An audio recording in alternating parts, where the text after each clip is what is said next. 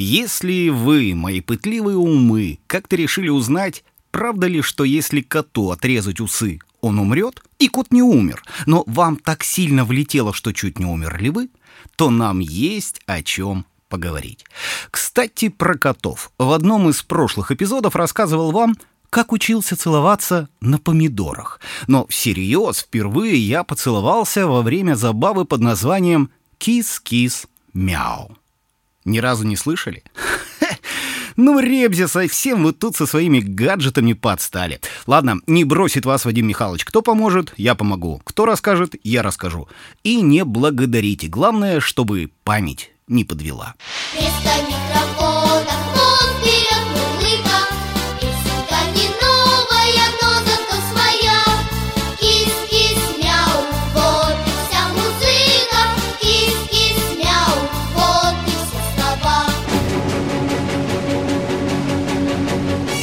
Время назад!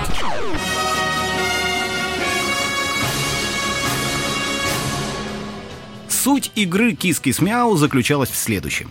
Все играющие становились шеренгу, а еще двое спиной друг к другу, причем ведущий лицом к шеренге. Ведущий показывал на кого-нибудь и спрашивал «Кис?» И если игрок говорил «брысь», то продолжали выбирать. А вот если «мяу», то на этом человеке останавливались и спрашивали «какой цвет?».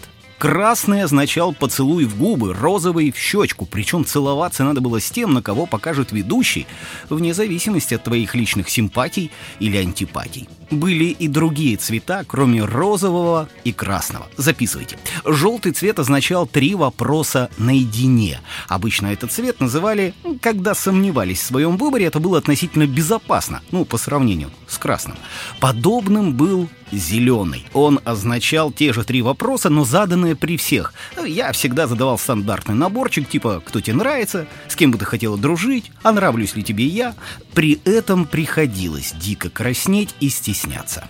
Значение синего цвета, простите, не помню, зато помню, что можно было вступить в сговор с ведущим, и он показывал на твою пассию, а ты якобы случайно называл красный цвет. Но были и любители черного, а это означало дать волшебный пендель под зад.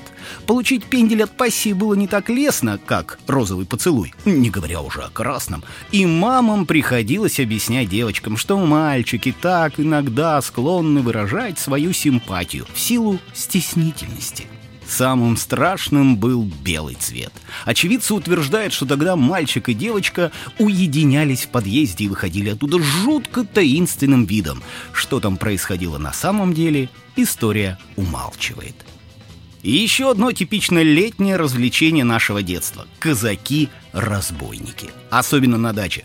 Помню, носились мы по всему дачному поселку, подобно тому, как самцы слонов бегают за слонихами. Правда, мы, в отличие от слонов, ставили более земные цели. Надо было просто задеть рукой соперника, осалить или запятнать. Помнится, в тот раз наша команда была разбойниками, и мы, сверкая пятками, удирали по пыльным загородным тропинкам от казаков.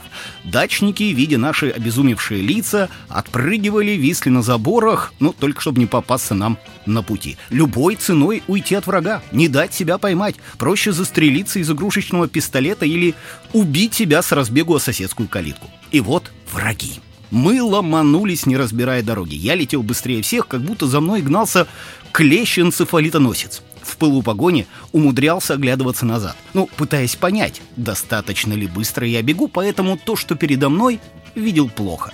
Когда через минут десять запутывания следов я прибежал на нашу секретную базу, в соседний лесочек, там уже сидели двое наших разбойников. В землянке почему-то подозрительно плохо пахло. Покосившись на своих коллег, я вышел наружу, ну, типа для лучшего обзора местности, попытался вдохнуть свежего воздуха, но там тоже пахло откровенно неважно. И в сторонке, и чуть дальше. Найти место, где не пахло бы вообще, я так и не смог. И вдруг увидел свои ноги.